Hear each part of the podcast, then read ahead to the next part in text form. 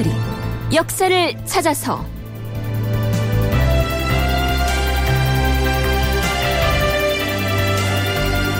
제 540편 신숙주와 한명회를 의금부에 가두다. 극본 이상락 연출 김태성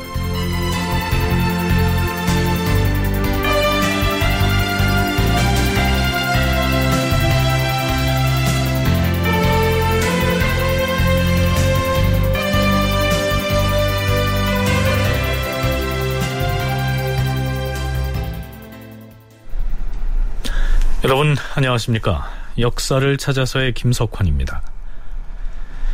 지난 시간 말미에 세조 13년 서기론 1467년 5월에 함경도에서 일어난 이시의 난의 발발 과정을 소개했었습니다. 이시해가 어떤 방식으로 함경도 일대에서 세일을 확장해 나가는지 그리고 이 소식을 들은 세조가 반란 세력에 대해서 어떻게 대처해 나가는지에 대해서는 조금 뒤에 살펴보기로 하겠습니다. 그보다 먼저 이 시의 난 하고 얘기하면 금세 떠오르는 또 다른 반란 사건이 있습니다. 이보다 14년 전인 단종 1년에 똑같이 함경도 지역에서 일어난 이징옥의 난이 그것입니다. 이징옥과 이시의 이두 인물을 잠깐 비교해 볼 필요가 있는데요. 이징옥과 이시애가 어떤 인물이면서 그 출신이나 관리로서의 성장 배경에 어떤 차이가 있는지 서울대 규장각 강문식 학예연구사와 성신여대 오종록 교수의 얘기를 차례로 들어보시겠습니다. 이징옥 같은 경우는 경상도 양산 출신의 무장이고, 그다음에 이제 묵과의 장원급제했던 인물이고, 이제 어떤 그 무공이 대단히 뛰어나고, 그다음에 그 김종소를 도와서 육진개척이라든가 또 이런 북방 지역의 어떤 군사적인 측면에서 많은 공을 세워서 함길도 도절제사까지 지냈던 그러한 인물이었는데요. 그러니까 이 사람이 반란을 일으킨 배경은 이제 김종서가 숙종이 되고 이제 김종서의 측근 이다라고 해서 이제 파지게 되면서 거기에 대한 불만으로 이제 반란을 일으킨 것이고 사실 그 지역의 어떤 민심이라든가 지역 사람들의 불만이라든가 이런 것들을 좀그 모아가지고 이렇게 한 그런 반란이라고 보기는 좀 어려운 부분들이 있거든요. 그러니까 어떤 그 기반이 좀 약했다라고 볼 수가 있는 것이죠. 이에 비해서 이 시에는 그 할아버지가 그 이성계의 휘화사로 이제 활동을 한 그런 인물인데 예, 휘화사로 활동하게 된 이 결정적인 계기가 예, 이성계가 요동 공격을 나갔을 때 그 성 하나를 지키고 있다가 이성계에게 자기도 본래 예, 고려 출신이다라고 하면서 이제 항복을 하고 그에 따라서 다른 여러 성들이 뒤따라 이성계에게 항복을 하면서 이성계가 큰이 전권을 세우는데 중요한 역할을 했습니다. 그런데 그 길주 지역에 계속 생활을 했던 그런 존재로서 함경도 지역의 토착 세력가라고 하는 점에서 어떻게 보면은 이제 근본적인 출신의 차이를 가지고 있습니다. 이징옥은 김종서와 함께 육진 개척에 혁혁한 공을 세웠고요. 함길도 절제사를 지내는 등 이시애와는 비교할 수 없을 만큼 높은 지위에 있었지만 그는 멀리 경상도 출신으로서 중앙조정에서 파견한 관리였죠. 또한 반란을 일으킨 계기도 단순했습니다. 아버지처럼 따르고 있던 김종서가 수양대군에 의해서 죽임을 당했고 자신도 파직을 당하자 그에 대한 반발로 들고 일어났던 것인데요. 그러니 말이 반란이지 제대로 군사 활동을 해보지도 못하고 살해되고 말았습니다. 거기에 비해서 이 시에는 대대로 함길도 지역에 거주를 해왔던 그 지역의 토호였습니다. 무장이자 그 지역의 토호로서 상당히 세력 기반도 강했고 계속 관료를 하면서 영향력도 강화시켰던 그러한 그 집안이었기 때문에 이제 그 지역 토호들의 어떤 데 대해서 잘 알고 있고 무엇이 불만이고 이 사람들을 어떻게 하면 예, 내 편으로 이제 동원할 수 있는가. 또 토호뿐만 아니라 일반 농민들의 불만들. 그러니까 농민들도 사실은 후배법이나 이런 걸 통해서 사실은 그 전보다 좀 어려워진 것도 사실이거든요. 그러니까 그런 것들도 잘 알고 있었기 때문에 훨씬 더 반란을 일으키기 전에 세를 규합하고 기반을 단단하게 하는 게 훨씬 유리했다라고 볼 수가 있죠. 이시에가 세조에게 보냈던 계문의 마지막 부분을 보면 전하, 반역을 획책하던 함길도 병마절도사가 드디어 이달 초 열흘날에 길주에 도착하였사옵니다. 그리하여 신은 길주의 군사들을 소집하여 군중회의를 열어서 반역자 강요문 등을 잡아 죽였사옵니다. 이어서 신의 동생인 이시압으로 하여금 길주군사 스무 명을 거느리고 가서 강효문과 한패인 정요고를 비롯 경성 이북 여러 진의 장수들을 포살하였사옵니다. 이제 주상전하께서 신에게 친히 하문하시기를 기다리고 있는 것이옵니다. 자, 이렇게 되어 있습니다.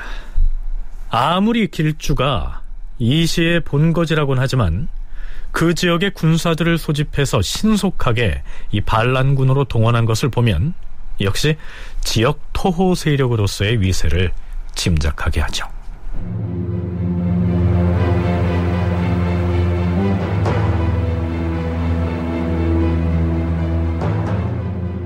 이 시에는 반란을 일으켜서 함길도 절도사인 강효문을 죽인 뒤에 자신의 반란 사실을 감춘 채 절도사 강효문이 반역을 꾀했기 때문에 그를 죽였다.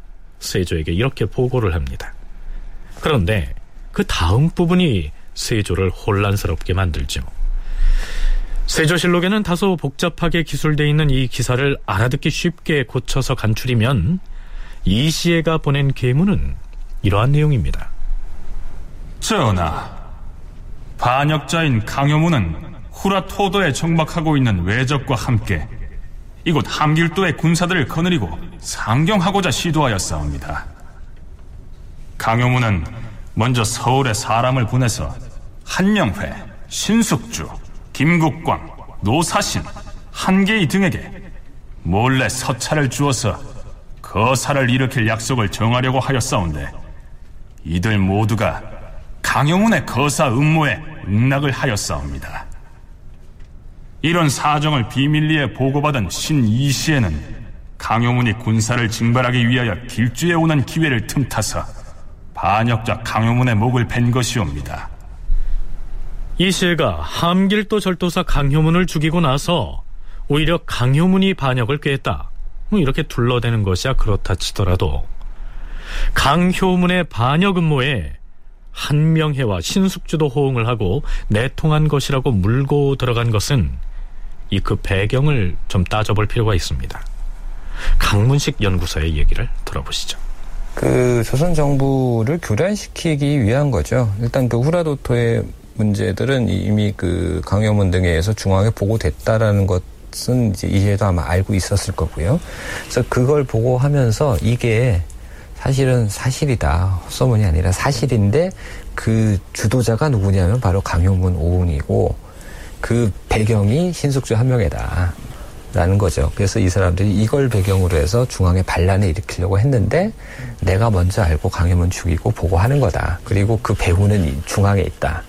음, 바로 왕 옆에 있다라고 보고를 하는 거죠. 왕의 입장에서는 그 기록에 보면은 뭐 아닌 건 알겠지만 그래도 의심스러울 수밖에 없는 거고 이 시에는 자신이 반란을 일으킨 사실이 사실 그대로 중앙조정에 보고되면 세조가 곧바로 토벌을 명할 것이기 때문에 조정에 혼란을 일으키게 해서 시간을 벌고자 시도했을 것이다. 이러한 분석이죠. 오종록 교수는 이 시에가 한명회와 신숙주가 토벌군으로 나서는 것을 막기 위해서 세조 측근의 최고 실세인 이 두 사람을 반역의 동조자로 끌어들인 것이라고 분석합니다. 한명회와 신숙주는 둘 다 이 도채찰사를 맡은 바가 있고 특히 이 도채찰사라는 이제 관직을 가지고 도원수 이하의 여러 장수들을 지휘해서 여진 정보를 한 그런 경력이 있습니다. 그렇기 때문에 한길도의 장수나 장교들 이들과 한 명의 신숙주 이들과는 매우 긴밀한 인적인 그 연결망 네트워크라고 하는 것이 형성이 되어 있습니다. 이러한 존재들이기 때문에 이 사람들이 토벌의 중심으로 기능하게 된다면은 그것은 이 시에로서는 대단히 곤란한 사정에 곧바로 이제 놓일 수가 있습니다. 따라서 이 시에의 우선적인 목적은 이 한명이나 신숙주가 이 토벌 군대를 총괄해서 지휘하는 일이 없도록 한다. 한편 회령부사를 지낸 바 있는 이시에는 반란을 일으키던 그 시기 어머니의 상을 당해서 동생 이시압과 함께 자신의 본거지인 길주에 집거 중이었습니다. 이시에는 절도사 강효문을 죽인 다음에는 이제 학정을 일삼던 강용문의 목을 베었으니 여기 있는 이시애가 바로 함길도의 절도사인이라 알겠느냐?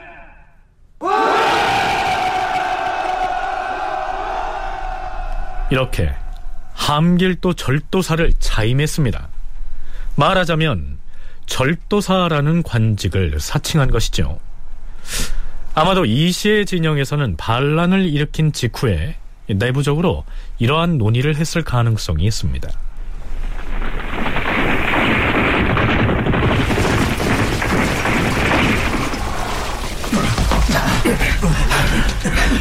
절도사 나리 강효면의 수급을 저잘 매달았는데 주민들이 몰려와서 돌을 던지는 등 분노의 행렬이 그치지 않고 있습니다. 이곳 길주뿐만 아니라 함길도 전역에서 많은 백성들이 그동안 강유문이 자행해온 탐악과 수탈을 고변해오고 있습니다. 군사를 거느리고 북방으로 간 사람들은 어찌 됐느냐? 절도 사 나리의 동생인 이시압 장군이 이르는 곳마다 동조자들이 속속 합류하여 경성 이북 여러 군진들의 관군을 포살하는 등 세를 떨치고 있다는 소식입니다. 그런데 지금쯤 한양 조정에서는 우리와 대적할 토벌군을 편성하기 위하여 분주하게 움직이고 있을 것이다. 한양에서 관군이 진격해오기 전에 우리도 함길도 북방 지역의 군사를 규합해야만 합니다. 문제는 신숙주와 한영회다. 신숙주와 한명에는 지금 도성에 있는데 무엇이 문제라는 것입니까?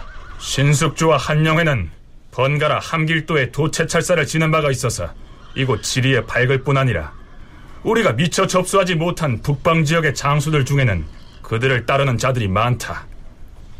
만일에 임금이 신숙주나 한영회를 도총사로 삼아서 이쪽으로 진격을 해온다면 우리는 결코 그들을 막아낼 수 없을 것이다. 그러면 대책을 어찌 세워야 하겠습니까? 그 자들이 토벌군의 지휘관이 되어서 함경도 땅을 밟는 일이 없도록 해야 할 것이다. 그들을 무슨 수로 못 오게 할 수 있다는 말씀입니까? 한양 도성에서 임금이 하는 일을 우리가 어찌 막을 수 있겠습니까? 임금에게 계문을 보내어서 신숙주와 한영회를 반란에 동조한 역도라고 보고하는 것이다. 그러면 우리가 신숙주 한명회와 사전에 밀통을 하였다는 무슨 소리를 하는 것이냐? 반역의 주모자는 함길도 백성을 괴롭혀온 강효문이었고 우리는 나라와 임금에게 충성하는 마음으로 그자의 목을 베었으니 강효문과 밀통하였던 신숙주와 한영회를 속히 처단하여 화근을 없애야 한다. 이런 내용의 서찰을 임금에게 보낼 것이다. 그리하면 차마 임금이 그 두 사람에게 군사를 주어서 우리를 치게 하는 일은 일어나지 아니할 것이다. 친 이극진은 이런 내용의 계문을 작성하여 한양으로 떠나도록 하라. 또한 너희들 각자는 함길도 곳곳을 다니면서 우리가 강영문을 처단한 뜻을 널리 알리고 임금의 뜻이 곧 우리에게 있음을 백성들에게 서류하라. 무엇하고 있는 것이냐? 당장 떠나거라! 예, 전조사 나리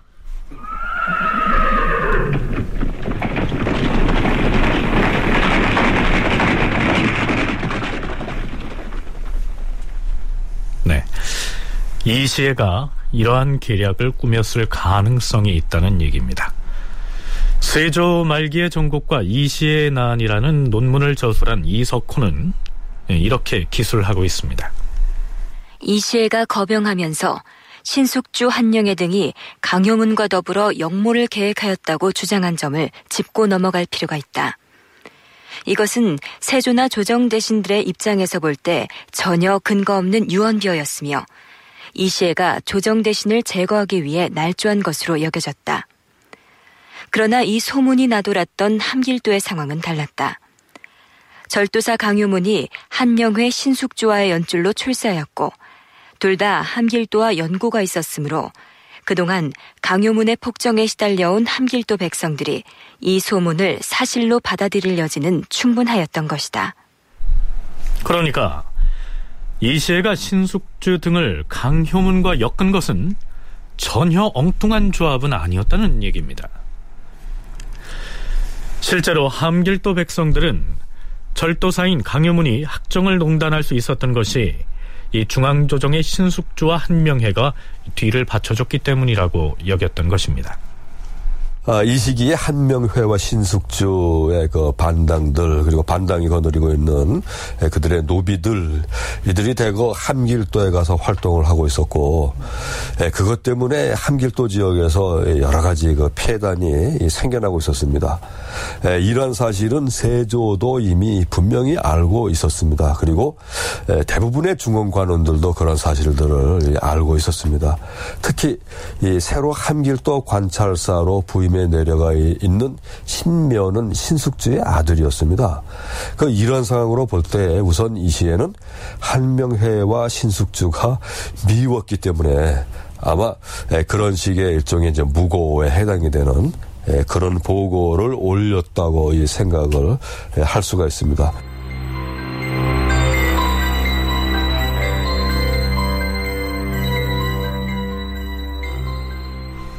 한편 그해 4월 22일 세조는 유언비어를 제대로 통제하지 못하고 오히려 민심을 혼란스럽게 만든 함길도 관찰사 오웅을 파직하고 대신에 신숙주의 아들인 신면을 새 관찰사로 임명해 보냅니다. 신면이 보낸 첫 보고는 이렇습니다. 전하, 신이 관찰사로 부임하였사온데 단천의 형리 최치강이 와서 구하기를 단천군에 사는 상호구 최자상이 이시애가 보낸 서찰을 받고서 밤중에 군사를 거느리고 가서 단천군수 윤경환을 잡아 죽이고 또한 군관 강덕정을 비롯하여 목장을 관리하는 전마별감 심원 등 모두 죽였다고 하였사옵니다. 함경도의 단천은 이시의 본거지인 길주의 서쪽 편에 인접한 군입니다. 이 신면이 세조에게 보내온 보고에 의하면 이 시의 반란군은 그 세력을 점차 서북 방면으로 확장해 나가는 모습을 엿볼 수 있습니다. 아마 세조는 신면의 보고를 받고서야 강효문이 반란을 일으킨 것이 아니고 반란의 주모자가 이시애였다는 사실을 확실하게 인지했던 것 같습니다. 신숙주 아들 신면이 이제 보고를 하면서 아 이게 이제 이시 강효문이 문제가 아니라 이시애가 문제인가 보다 라는 것을 이제 감지를 하게 되고 그때 이제 토벌군을 편성을 하는데 그것만 해도 보통 한 2, 3일이 지나거든요. 반란 초기에 2, 3일이라는 것은 상당히 큰 시간이기 때문에 그런 부분들을 확인하는 시 상당히 그 그런 부분들을 이제 시간을 벌 수 있었다는 거고 이제 더 나가서는 이제 중앙에 이제 신숙주는 한 명을 세조의 측근 중에 측근인데 이 사람들이 영모에 연루가 됐다. 그래서 그걸 세조가 믿어서 이 사람들을 제거하거나 뭐 어떻게 한다 하면은 중앙의 어떤 그 힘이 굉장히 굉장히 약화되는 것이기 때문에 반란군으로서 훨씬 더 유리한 그런 측면이 있는 거죠. 이때부터 세조는 반란군에 대한 진압 대책을 서두르게 됩니다. 우선 세조는 신숙주의 아들인 신면을 함길도의 신임 관찰사로 보냈던 것이 마음에 걸렸던 모양입니다. 세조는 신숙주를 불러서 이렇게 말합니다. 이 시애가 이미 경을 반란의 구실로 삼았는데 경의 아들 신면을 마침 관찰사로 파견하였으니 이 시애가 경의 아들을 반드시 죽일 것이요. 그러니 속히 임무를 교대하여 한양으로 돌아오게 함이 좋겠소. 그리고 즉석에서 좌승지 어세공을 돌아보면서 명합니다. 과인이 오래도록 그대에게 승지의 임무를 맡기고 싶었는데 지금 북방에 사변이 일어났으니 경은 속히 가서 이를 진정하라. 신면의 안전을 걱정해서 좌승지 어세공에게 관찰사 임명장을 주어서 보낸 것이죠. 그리고 신면에게는 이시애가 너의 아버지와 내응해서 반란을 일으켰다고 고했으므로 너의 신변이 위태로우니 속히 한양으로 돌아오라. 이렇게 유시합니다. 하지만 신면은 어세공에게 관찰사 임무를 인계하기 전에 죽고 맙니다. 이 내용은 나중에 살펴보기로 하죠. 자, 이제 세조는 이시해가 이끄는 반란군을 토벌할 계책을 세우는데요. 물론 이 논의 과정에서도 신숙주와 한명회는 제외됩니다. 세조실록에 나타난 해당 기사는 이렇습니다. 임금이 대조전에 나아가서 능성군 구치관, 좌찬성 조성문, 도승지 윤필상 등을 불러 이시해를 토벌할 방략을 의논하였다. 임금은 밀성군 이침으로 하여금 군사를 거느리게 하여 보내려고 하였는데 이침이 병을 칭탁하여 사양함으로 마침내 귀성군 이준을 함길도, 강원도, 평안도, 황해도에 사도병마 도총사로 삼고 조성문을 부사로 삼았다. 무슨 얘기냐 하면요. 이 시의 난을 진압하기 위해서 토벌군의 진용을 편성했는데 애당초에는 총사령관격인 사도 도총사에 밀성군인 이침을 임명하고자 했던 것이죠. 그는 세종의 다섯 번째 아들로서 신빈 김씨의 소생입니다. 세조의 이복 동생인 셈이죠. 지금 북방에서 변란이 생겨 나라 사정이 위태롭다는 것을 너도 알 것이다. 허니 네가 사도도 총사를 맡아서 반역 도당인 이씨의 무리를 못질러 사직의 안위를 지키도록 하라. 전하, 신에게 그런 중책을 맡기신 뜻은 잘 알겠사오나 왜? 무슨 사정이 있는 것이냐? 신이 사사로이는 주상 전하의 아우로서 마땅히 왕실의 안위를 위해서라도 도총사의 시명을 다하고 싶은 마음이 간절하오나 하고 싶은 말을 해보라. 신은 근래 신병을 앓고 있는 터라 부득이하게 어명을 수행할 수가 없사옵니다. 음, 알겠느니라. 그만 나가서 귀성군을 불러오라. 이렇게 해서 귀성군 이준이 사도 도총사의 임무를 맡게 되는데요. 이준은 세조의 동복아우인 이명대군의 차남, 즉 세조의 조카가 됩니다. 그런데 이때 이준의 나이가 고작 18살이었습니다. 사실 북방에서 그것도 함길도에서 반역 사건이 일어났다 하면 세조의 최측근 실세인데다가 함길도 실정에도 밝은 신숙주나 한명회가 이 진압군의 총사령관의 아주 적격이었죠. 하지만 세조는 그 두 사람을 아예 전략을 논의하는 과정에서도 배제해 버립니다.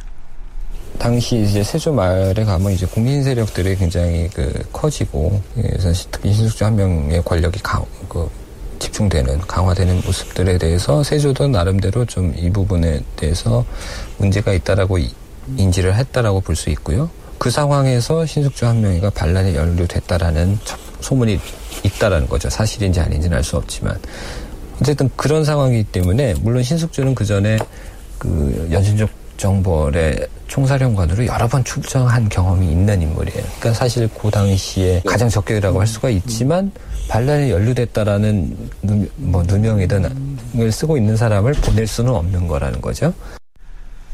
그렇잖아도 신숙주와 한명회 등의 공신들이 오랫동안 세조의 측근 실세로 행세해 오면서 그 세력이 비대해진 데 대해서 세조 자신도 문제가 있다고 여겨오던 터였는데 이시해가 이 두 사람을 반란에 연루된 것처럼 엮어놨으니까 세조로서는 신숙주와 한명회를 일단 뒷전으로 물릴 수밖에 없었겠죠. 자 이렇게 놓고 보면 이시의 계략이 맞아 들어갔다고 볼 수 있지 않을까요? 그런데 왜 이때 세조는 진압군의 총책을 구태여 왕실 종친 중에서 구하려 했으며 결국 18살에 불과한 귀성군 이준으로 낙점했을까요? 강문식 학예연구소의 얘기를 들어보시죠. 공신들의 세가 너무 강해지는 것도 문제가 있고 그러면 이 공신들을 견제할 수 있으면 세조가 가장 믿을 수 있는 사람이 누구냐 결국은 종친들이라는 거죠. 그래서 종친 중에 사령관을 정한 것이고 그 종친들 중에 군사적인 측면에서 가장 뛰어났던 인물이 바로 이준이었다고 할 수가 있어요. 나이는 어리지만 그 기록에 보면은 침착하고 또 노성하다라는 표현이 나옵니다. 그리고 활도 잘 쏘고 상당히 무예의 재질이 뛰어났다. 종친 중에 그 무관으로서는 이 귀성군이 가장 뛰어나다라는 평가를 세조로부터 받고 있었기 때문에 상당히 나이 어리지만 파격적으로 이제 발탁하게 됐다라고 볼 수가 있는 것이죠. 귀성군 이주는 비록 18살에 불과했지만 특히 무예가 뛰어났다는 기록이 보입니다. 연려실 기술의 세조조 고사 본말에는 이렇게 기술되어 있습니다. 귀성군 이주는 세종의 넷째 아들인 임영대군의 둘째 아들이다. 이시해를 칠 때 도총사가 되었다. 그는 문무의 재주를 겸전하여 세조에 신임하는 바가 컸다. 세조는 평시에 항상 이르기를 나는 문에는 귀성군 이준이 있고 무에는 홍윤성이 있으니 좋게 근심할 것이 없도다라고 자랑하였다. 그리하여 그는 겨우 나이 18세에 병조 판사를 겸임하여 도원수가 되었던 것이다. 이러한 자질을 타고난 탓에 이준을 도총사로 임명했다는 것인데요. 그럼에도 불구하고 경험이 일천한 18살짜리 조카에게 이러한 중책을 맡겼을 때에는 세조 나름의 계산이 있었을 것이라는 게 오종록 교수의 설명입니다. 들어보시죠. 도청사는 사실 그 뒤에 그냥 버티고 있는 그런 존재에 지나지 않고 구체적인 명령은 중앙에 그것도 세조로부터 직접 내려갔습니다. 작전 자체가 세조로부터 내려가 버렸어요. 예. 그래서 아마도 도청사로 종친을 임명한 예, 그런 목적은 공을 세운 다음에 예, 그에 따라서 고난이 다시 크게 주어졌을 때 이미 공신들의 힘이 강한 이상 더 큰 힘을 갖게 되어서는 곤란하겠다라고 생각을 하고 종친을 임명했던 것 같고요. 이보다 나이가 많은 종친들 가운데서 이 도청사를 임명하고 싶었던 모양인데 그 물색을 하다가 다 실패하고 또 적당하다고 판단한 사람한테 맡기려고 했는데 고사하고 해서 결국 나이가 어린 귀성군이 그 임무를 맡게 된 것으로 일단은 왕실의 어린 종친에게 명목상으로 진압군을 지휘하게 하고 작전이 개시되면 그 실질적인 명령은 중앙조정에서 세조 자신이 직접 수행하려는 것이 세조의 구상이었고 실제로도 그렇게 했던 것으로 나타납니다.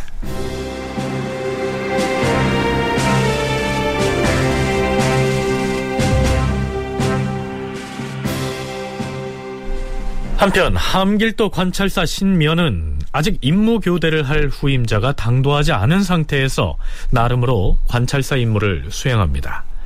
그가 보내온 두 번째 보고 내용은 이러합니다. 전하, 일시가 이달 초 열흘날에 주상전하의 어명을 사칭하여 강효문과 설정신 등을 죽였사옵니다. 또한 다음 날에는 사람을 보내어서 융경안을 죽였사옵니다. 만약 이시애가 길주 이북의 군사들을 대거 징발하여 남쪽으로 향하게 되면 먼저 험난한 곳을 점거하지 않으면 이를 방어하기가 어려울 것이옵니다. 속히 남도의 군사를 징발하여 먼저 이곳 함길도의 마운령과 마천령 등 험한 지점을 서둘러 점거하게 하시옵소서. 신은 비록 군사 일에 참여하지는 못하였사오나 반란군의 세력이 이에 이르러 싸우니 우선 정평 이남의 군사를 징발하여 함흥부에 모아서 대기하게 하시옵소서. 또한 절도사의 발병부는 모두 이 씨에게 빼앗긴 상태이므로 각 군읍에 어명을 내리시어서 발병부를 가진 자가 있으면 즉시 모두 잡아 가두게 하시옵소서. 그런데 이씨 측에서 이미 함경도 관찰사와 절도사가 보관하고 있던 이 발병부들을 모두 빼앗아 버렸고 임금의 교서 등은 위조해서 내려보냄으로써 각 군진의 군사들을 마음대로 동원하고 있는 실정이다. 이런 얘기입니다. 자, 그건 그렇고요. 세조는 반란 진압 대책을 세우기에 앞서서 한 가지 비상한 조치를 취합니다. 그 내용은 이렇습니다. 지금 신속조와 한명회는 어찌하고 있는 것인가? 예. 전하의 하명이 없는 관계로 별다른 활동 없이 대기하고 있사옵니다. 그 두 사람을 그대로 두는 것이 가한 일인가?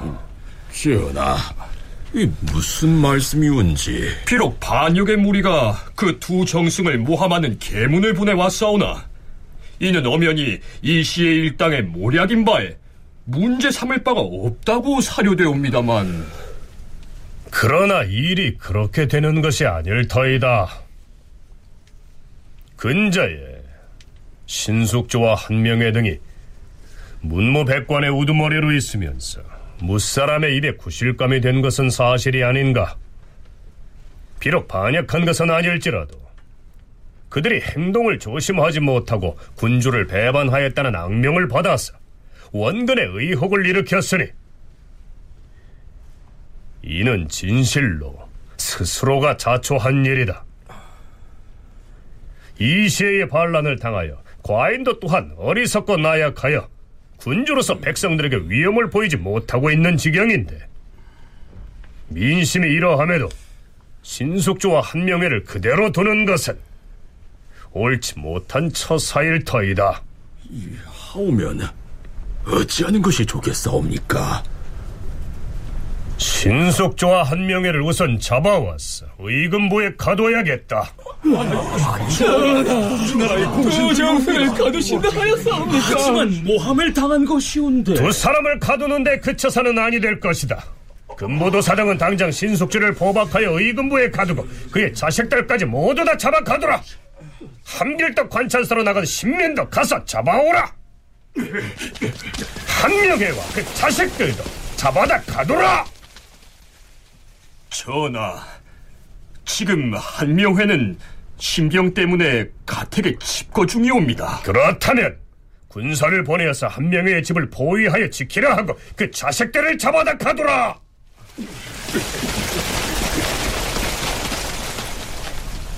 임금이 겸사복과 내구미 그리고 선전관 등에게 명하여 군사를 거느리고 가서 신숙주와 그 아들 신찬, 신정, 신준, 신부 등을 잡아다가 의금부에 가두게 하였다. 한영에는 종기가 발병하여 집에 있으므로 영천군 이찬으로 하여금 보병 서른 명을 거느리고 가서 지키게 하고 그의 아들 한보와 사위 윤반을 잡아다 가두게 하였다. 또한 의금부 진무 김기를 함길도에 보내어 신숙주의 아들 신면을 잡아오게 하였다. 그런데 이 기사 말미에 이러한 구절이 붙어 있습니다. 그런데 사실은 구치관이 임금에게 밀계를 올려서 신숙주와 한명회 등을 가두도록 청한 까닭에 임금의 이러한 명령이 있게 된 것이다. 신숙주와 정승자리를 주거니 받거니 했던 구치관이 은밀하게 글을 올려서 신숙주와 한명회를 잡아서 가두도록 건의를 했다는 것입니다. 하지만 세조의 의지가 통하지 않았다면 당시 조정에서 막강한 권세를 누리고 있던 그 두 사람이 옥에 갇히거나 가택연금을 당하는 일은 없었겠지요. 세조가 신숙주와 한명회 등에게 이러한 조치를 명했던 때가 5월 19일입니다. 사흘 뒤인 5월 22일의 실록 기사엔 이러한 내용이 등장하죠. 임금이 사정전에 나아가서 하동군 정인지, 봉원군 정창손, 능성군 구치관, 연성군 박원형을 비롯하여 장수들과 육조참의 이상을 모두 불렀다.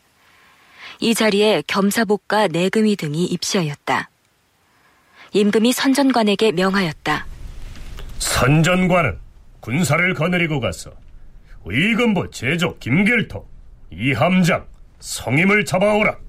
그리고 낭관 송원창, 최한공, 조연하, 최준, 이극견, 박근, 남용신, 이구등을 모두 잡아오라.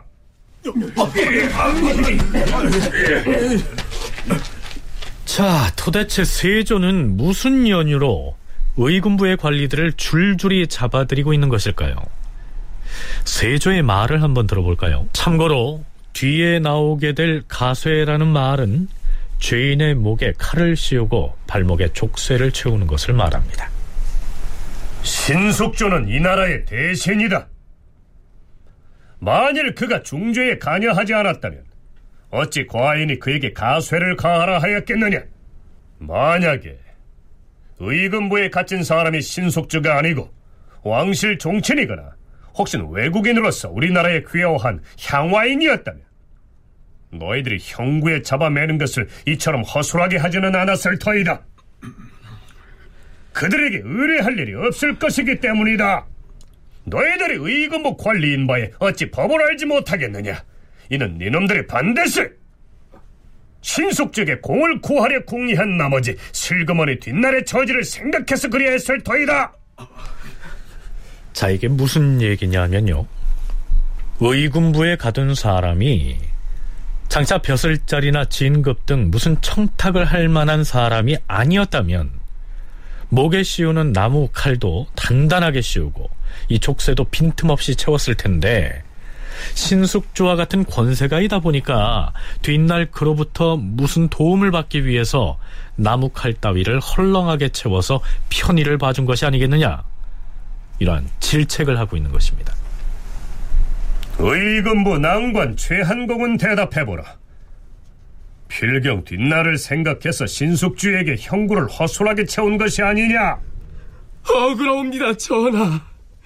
신숙주의 목에 형구를 채우고 보니 그 구멍이 너무 좁아서 한 모금의 물도 제대로 마시지 못하였사옵니다. 그리하여 같은 난관인 남용신에게 청하였더니 남용신이 담당 관원인 까닭에 항세를 조금 늦추어 주었던 것이옵니다. 그렇다면 남용신이 잘못한 것이로구나.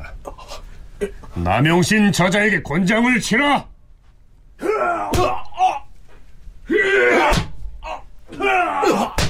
그만하라.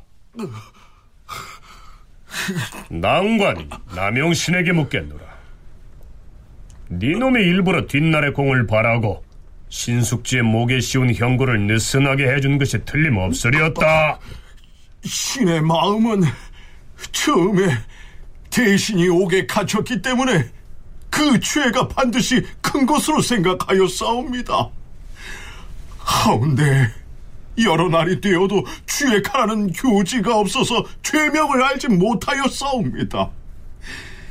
신이 생각건데 만약에 대신이 죽을 죄를 지은 게 아닌데도 물을 마실 수 없게 하면 나중에 견책이 있을까 두려웠을 뿐이옵니다. 어찌 다른 뜻이 있었겠사옵니까? 오호, 저자가 바른 말을 할 때까지 권장을 더 쳐라!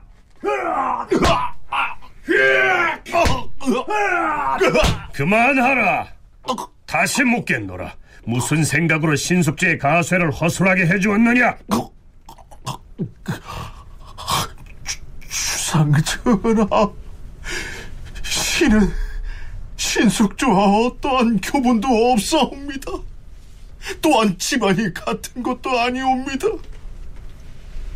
다만 대신으로서 목에 씌운 가세 때문에 고생하는 것을 참아 볼 수가 없는 까닭에 항세를 조금 늦추어 주었을 따름이옵니다. 이제야 네 놈이 제대로 토설을 하였구나. 과인은 남용신 저자를 법에 따라 처치하려고 하는데 여기 모인 장상과 군관들의 생각은 어떠한지 말해보시오. 전하, 신은 도저히 대답을... 남용신의 죄는 법에 따라 마땅히 죽여야 되는 것으로 아는데 경들은 어찌 생각하는지 묻지 않소? 전하, 남용신의 죄는 죽여 마땅하옵니다. 죽여 마땅하옵니다, 전하.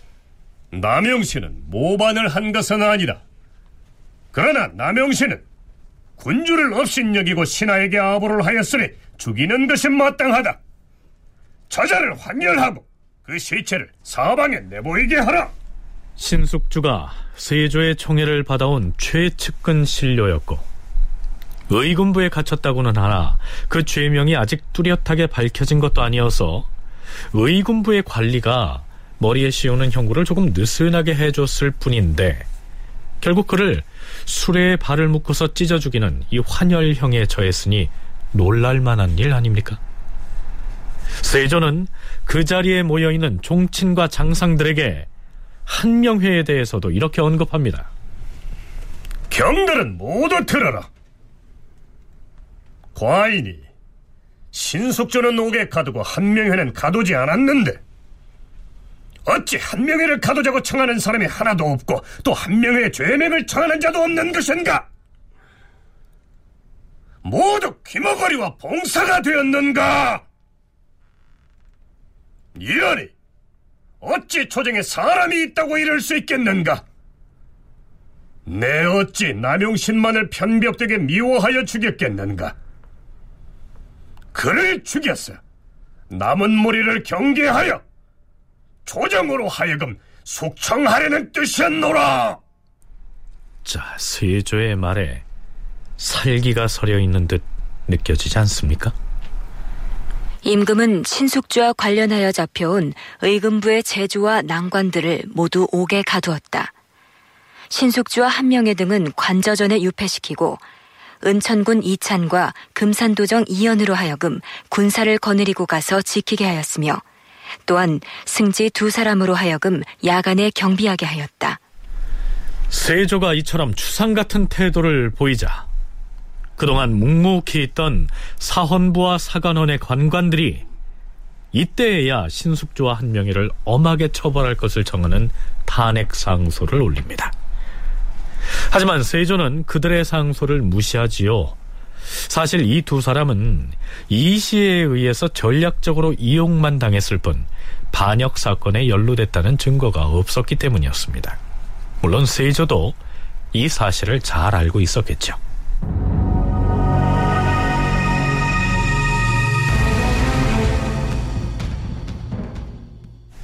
자, 그러면 세조는 이시의 난이 진행되는 과정에서 여태까지 가장 신뢰해온 두 공신, 즉 이신숙주와 한명회에 대해서 왜 이처럼 딴 사람인 양 엄격한 모습을 보이고 있었을까요? 세조가 무슨 의도를 가지고 그렇게 했는지는 두 사람이 풀려났다는 소식을 들은 6월 6일치 실록 기사에 잘 나타나 있습니다. 임금이 영순군 이부, 이조판서 한계희, 호조판서 노사신 등을 부르고는 어차를 내보였다.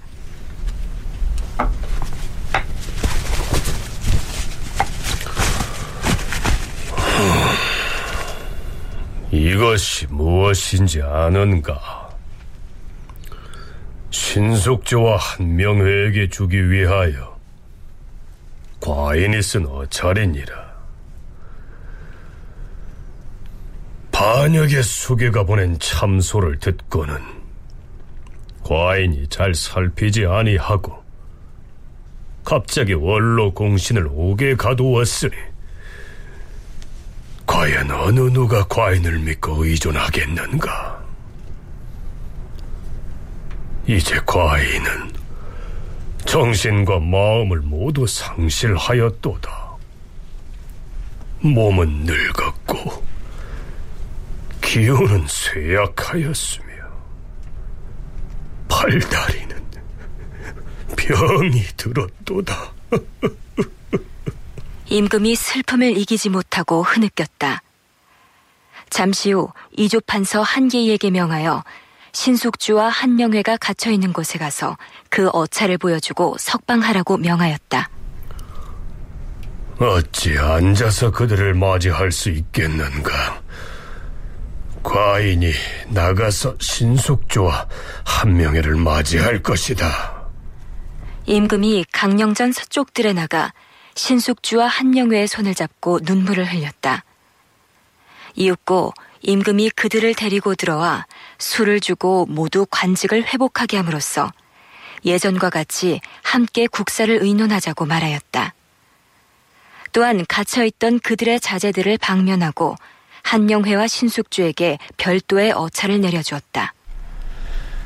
세조가 각각 신숙주와 한명회에게 써서 건넨 어찰은 그 전문이 실록에 실려 있진 않습니다.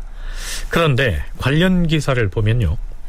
임금이 어차를 써서 각각 신숙주, 한명회에게 주어 자성하게 하니 두 사람이 받아 읽고는 눈물을 흘렸다. 또한 대소신료들을 불러 사정전으로 나오게 하고 그 어차를 내보이니 신숙주 한명회 등이 감히 정찬손 등과 나란히 앉지 못하고 자리를 피하였다. 임금이 이를 듣고 명하여 자리에 나오게 하였으나 이미 신숙주 한명회가 먼저 집으로 돌아간 뒤였다. 여기에서 세조가 신숙주와 한명회에게 어차를 전해주면서 자성하게 했다. 즉 스스로 반성하게 했다. 이렇게 표현한 대목이 눈에 띕니다. 신숙주와 한명회가 집에 돌아가고 난 뒤에 정창손이 세조와 나눈 대화의 내용을 살펴볼까요? 주상 전하, 전하께서 친히 쓰신 어서를 보면 신숙주와 한명회가 천단하였다. 이런 구절이 있어온데 이는 함부로 행동하였다는 의미가 아니옵니까? 군주에게 함부로 하였다면 이것은 큰 죄이옵니다. 하온데 그자들에게 국문을 하지 않고 갑자기 석방하시니 신등의 소망에 부응하지 않사옵니다. 이 세조 입장에서 이 두 사람을 좀 견제하고 그 억누를 필요가 있다라고 판단을 했다라고 볼 수가 있어요. 그것은 이제 이 두 사람을 한 달여 만에 석방을 하면서 세조가 두 사람에게 직접 어서 팀 직접 쓴 편지를 내려주면서 자성하라. 그러니까 스스로 반성하라라고 얘기를 합니다. 근데 그 편지의 내용 전문은 실록에 공개가 되어 있지는 않은데 그 중에 한 구절이 뭐냐면은 이 두 사람이 천단한다. 자기 마음대로 함부로 한다라고 하는 구절이 있다라고 해요. 그래서 일단 정창손이나 이런 사람들이 과연 그 천단이 뭐냐. 뭐 천단이라고 하는 것은 신하로서 있을 수 없는 일이다. 그게 사실이라면 이 사람들은 반란의 연계와 별개로 처벌이 돼야 된다라고 얘기를 합니다. 세조가 이 두 사람을 가두었던 것은 임금의 신임을 믿고서 함부로 권세를 과시했기 때문에 경고 삼아서 벌을 내린 것이다. 뭐 대개는 이런 뜻이었던 것 같습니다. 정창손과의 문답을 좀 더 들어보시죠. 전하, 어서를 읽어보면 신숙주는 무례하고 한명회는 천단하였다라고 하시었사온데 어찌 이것을 쉽게 용서할 수 있다는 말씀이시옵니까? 청컨대 엄벌로 다스리시옵소서. 남을 질책하는 것이 아니라 어진이를 천거하는 것이 대신에 할 일이니 다시는 말하지 마시오. 내가 보여준 글을 자세히 읽어보면 알 수 있을 것이오. 사실 신숙주와 한명회가 처음부터 무슨 큰 죄가 있어서 가둔 것이겠소. 또 함부로 하였다. 즉 천단하였다고 하지만 그 천단에도 대소가 있는 법이니 신숙주 등이 얼마나 대단히 천단을 하였겠소. 제 마음대로 함부로 하려는 생각만 품었더라도 용서하지 못할 죄이온데 더구나 이것을 행동으로 드러낸 것을 보건대 어찌 용서할 수 있겠사옵니까? 또한 군주 앞에서 어찌 실없는 말을 무례히 할 수가 있겠사옵니까? 그 죄를 용서할 수는 없사옵니다. 경이 그리 말을 한 것은 당연하오. 그러나 그것은 크게 말하면 신하로서의 나쁜 행동이 될 수 있을 것이나 작게 말한다면 또한 누구나 할 수 있는 말을 한 것이니 다시는 문제 삼지 마시오. 한명회는 천단했고 신숙주는 무례했다. 이 말인데요. 이것을 두고 정창손을 비롯해서 충훈부와 육조의 판서 등은 일곱 여덟 차례에 걸쳐서 두 사람을 엄벌에 처해야 한다고 정했지만 세조는 끝내 수용하지 않습니다. 그런데 실록을 보면 신숙주와 한명회가 무례를 범한 사례로서 이러한 경우를 들고 있습니다. 신숙주는 일찍이 임금의 앞에서 어떤 일을 의논하다가 만약 자신의 주장과 어그러짐이 있으면 전하, 이 문제는 주상전하의 감찰이 옳지 않사옵니다. 거침없이 이렇게 말하였고 한명회는 여러 인물을 심사하여 벼슬 자리에 배정할 때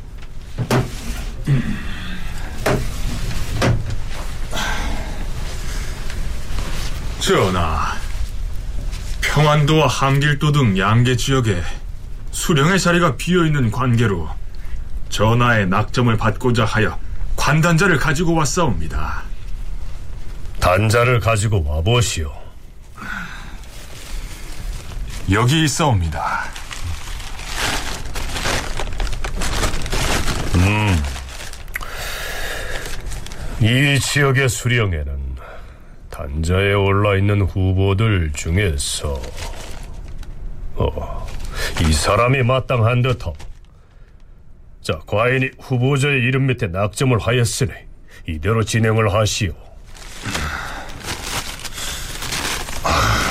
하운데 전하, 전하께서 낙점하신 이자는 수령제서를 차지하기 다소 모자란다 사료되옵니다.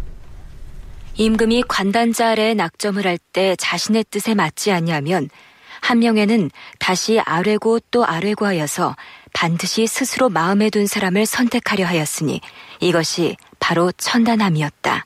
신숙주 같은 경우는 왕하고 뭐 국정을 논의하다 자기 마음에 안 들면 계속 반론을 제기하다 안 들어주면 지금 왕의 판단이 잘못됐다라고 막 정면 면전에서 지적을 했다라는 거고요.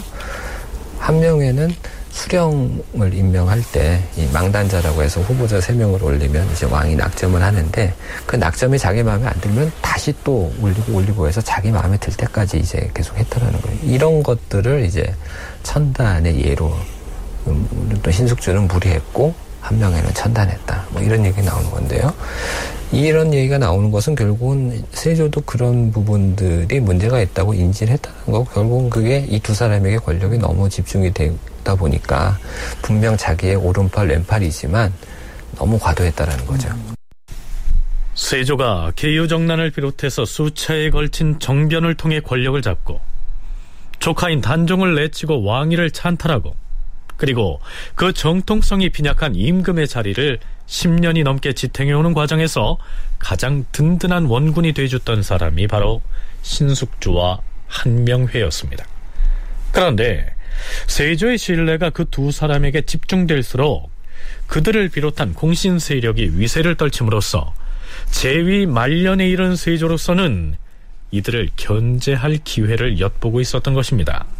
그러던 터에 함길도에서 이시혜의 반란 사건이 터졌고 더군다나 이시혜가 한명혜와 신숙주가 반역 사건 모의에 연루됐다는 계문을 보내왔던 것입니다. 세조 역시 이것이 이시혜의 모략인 줄 뻔히 알면서도 이를 빌미로 삼아서 그 위세가 하늘을 찌를 듯하던 신숙주와 한명회를 옥에 가둠으로써 아주 따끔한 경고를 보냈던 것입니다. 세조가 그들을 석방하면서 그 두 사람에게 쓴 어차를 굳이 공개적으로 내보인 건 역시 여타의 공신들에게도 국왕으로서의 권위가 살아있음을 과시하고자 했기 때문이었겠죠.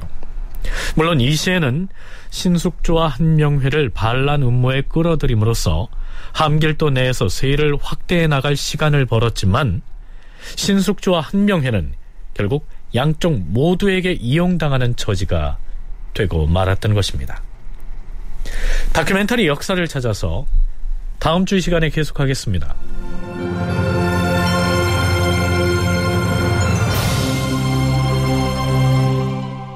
출연 양석정, 송대선, 서승휘, 이승준, 장병관, 임호기, 공준호, 이정민, 이규창, 김진수, 장희문, 허성재, 석승훈, 낭독 이슬, 해설 김석환, 음악 박복규, 효과 신연파 장찬희, 기술 이진세.